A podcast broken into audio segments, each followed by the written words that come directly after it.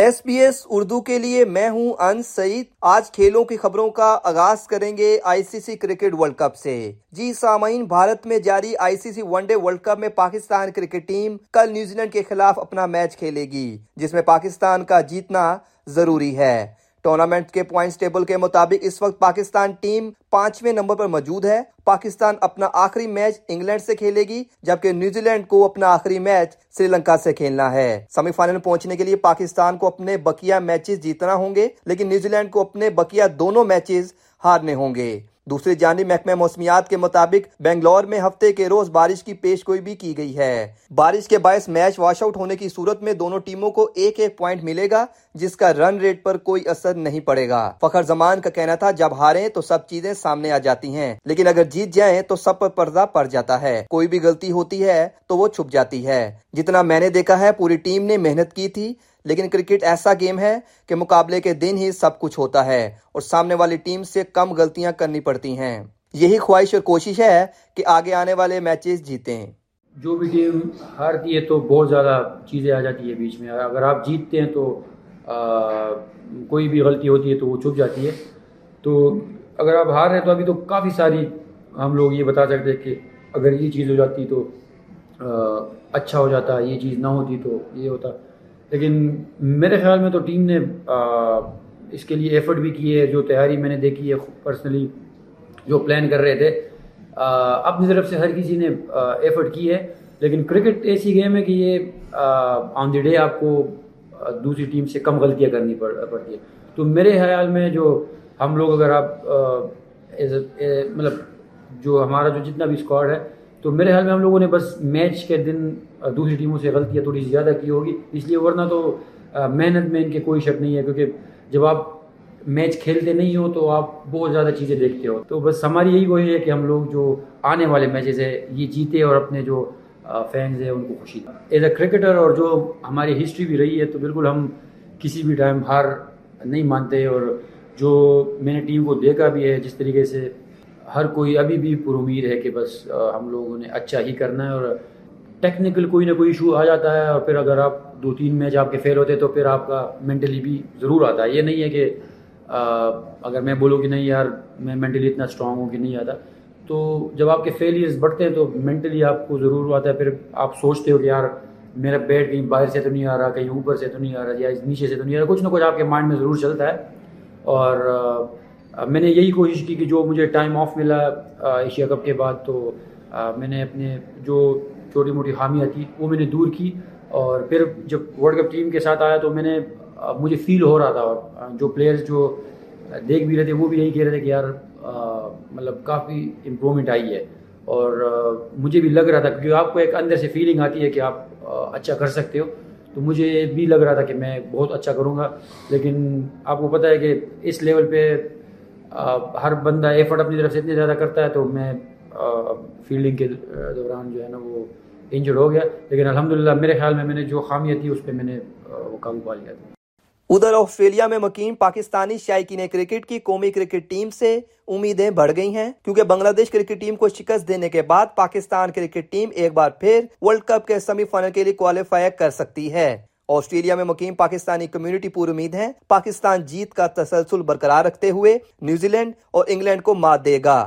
Cricket شائقین کہتے ہیں، پاکستان ٹیم پریشر سے باہر آ چکی ہے۔ امید ہے گرین شرٹ سیمی فائنل کھیلے گی۔ جی جیسے دیکھیں، بنگلہ دیش سے جیتنے کے بعد پاکستان کے کافی چانسز برائٹ ہو گئے ہیں سیمی فائنلز میں جانے کے لیے۔ اور ہم بہت پر امید ہیں کہ انشاءاللہ آگے بھی ان پاکستان جو ہے، وہ نیوزی لینڈ کو بھی اور انگلینڈ کو، دونوں ٹیمز کو جو ہے، وہ ہرا کے تو انشاءاللہ سیمی فائنل میں اپنی جگہ ضرور بنائے گا۔ جس طرح پاکستان نے بنگلہ دیش کو شکست دی ہے اور اس سے ہمیں ایک نئی امید پیدا ہوئی ہے اور ہمیں امید کرتے ہیں کہ پاکستان ٹیم انڈیا سے فائنل کھیلے کولکتہ میں اور انڈیا کو انڈیا میں ہرائے تو زیادہ اس سے بڑی خوشی کیا ہوگی؟ اور ہمیں چاہیے کہ اپنی ٹیم کو بیک کرے، کپتان کو بیک کرے، لڑکے اور پوری کو پاکستان ٹیم کے ساتھ اور دعائیں کر رہی ہے۔ سب سے پہلے تو خوشی کی بات یہ ہے کہ پاکستان کے لیے دوبارہ سے سیمی فائنل میں پہنچنے کی امیدیں پیدا ہوئی ہیں اور ایسا لگ رہا ہے کہ بانوے کی کہانی دوبارہ جو ہے وہ دہرائی جا رہی ہے اور واقعی قدرت کا نظام چلنے والا ہے اور بڑی خوشی کی بات ہے کہ جس طرح ایک ایک ون ملی، اس کے بعد جو ہے وہ نیوزی لینڈ کو جس طرح ساؤتھ افریقہ نے شکست دی ہے تو ہمارا نیٹ رن ریٹ اور بہتر ہوا ہے۔ تو اب بس یہ دعا ہے کہ پاکستان ٹیم اپنا اگلا میچ بھی جیتے اور پھر باقی ٹیمیں جو بھی ہیں وہ وہ ہاریں تاکہ ہم سیمی فائنل کے لیے پہنچیں۔ اور اس سے بڑی خوشی کی بات اور کیا ہوگی کہ پاکستان اگر انڈیا میں انڈیا کے خلاف سیمی فائنل کھیلے اور وہ جیتے۔ بڑی امید ہوتی ہے اپنی ٹیم سے کہ جب بھی وہ کھیلے اچھا کھیلے۔ اور ابھی بھی ہم پر امید ہیں کہ پاکستان سیمی فائنل کے لیے کوالیفائی کرے گی۔ اور نیوزی لینڈ اور انگلینڈ کو جو ہے وہ پول میچز میں اچھے طریقے سے شکست دے گی اچھے مارجن سے شکست دے گی۔ جس طرح پاکستان نے بنگلہ دیش کے خلاف کم بیک کیا ہے۔ پاکستان کو اب چاہیے کہ اگر قدرت انہیں موقع دے رہی ہے تو وہ بھی اس موقع کا بھرپور فائدہ اٹھائیں۔ اور جتنی بھی تنقید ہو رہی تھی کرٹیسزم ہو رہا تھا تو اپنی پرفارمنس سے اس چیز کا جواب دیں۔ آج کی آخری خبر یہ ہے کہ ایشینز پیرا گیمز میں پاکستان نے گولڈ میڈل جیت لیا ہے۔ پاکستانی ایتھلیٹ حیدر علی نے ایشین پیرا گیمز میں مینز ڈسکس تھرو مقابلے میں گولڈ میڈل جیتا۔ حیدر علی نے اکاون اشاریہ دو تین میٹر ڈسکس تھرو پھینک کر میڈل اپنے نام کیا۔ ڈسکس تھرو کے مقابلے میں پاکستان نے پہلی، جاپان نے دوسری، جبکہ چین نے تیسری پوزیشن حاصل کی۔ اس سے قبل حیدر علی نے دو ہزار اکیس کے پیرالمپکس میں بھی گولڈ میڈل جیتا تھا۔ ایس پی ایس اردو سے بات کرتے ہوئے حیدر علی کا کہنا تھا، سب سے پہلے اس کامیابی پر اللہ کا شکر ادا کرتا ہوں۔ میں نے پاکستان کا جھنڈا پوری دنیا میں لہرایا ہے۔ مجھے بہت فخر ہے کہ میں نے گولڈ میڈل جیتا۔ ہر ایتھلیٹ کا یہ خواب ہوتا ہے کہ وہ دنیا میں اپنے ملک کی نمائندگی کرے اور گولڈ میڈل حاصل کرے۔ ٹریننگ خود کرنا پڑتی ہے، حکومت کی طرف سے کوئی خاص سپورٹ نہیں ملتی۔ جب کوئی مقابلہ قریب ہوتا ہے، تب حکومت کو خیال آ جاتا ہے۔ لیکن میڈل جیتنے کے بعد حکومت سپورٹ کرتی ہے۔ میں نے پیرس اولمپکس کے لیے بھی کوالیفائی کر لیا ہے۔ آئیے آپ کو حیدر علی کی گفتگو سناتے ہیں۔ مجھے بڑا فخر ہے کہ اللہ تعالیٰ کا لاکھ شکر ہے کہ میں نے پاکستان کے لیے یہ گولڈ میڈل جیتا۔ ہر پلیئر کا، ہر ایتھلیٹ کا یہی خواب ہوتا ہے کہ وہ اپنے ملک کو ریپرزینٹ کرتے ہوئے، اپنے ملک کا جھنڈا جو ہے، ساری دنیا کے آگے لہرایا جائے اور اپنے ملک کے لیے گولڈ میڈل جیت سکے۔ جی، ایشین گیم میں جو میں سمجھتا ہوں جو کارکردگی کیوں نہیں ٹھیک، ایک تو بہت، ایک نہیں، کافی مسائل ہیں۔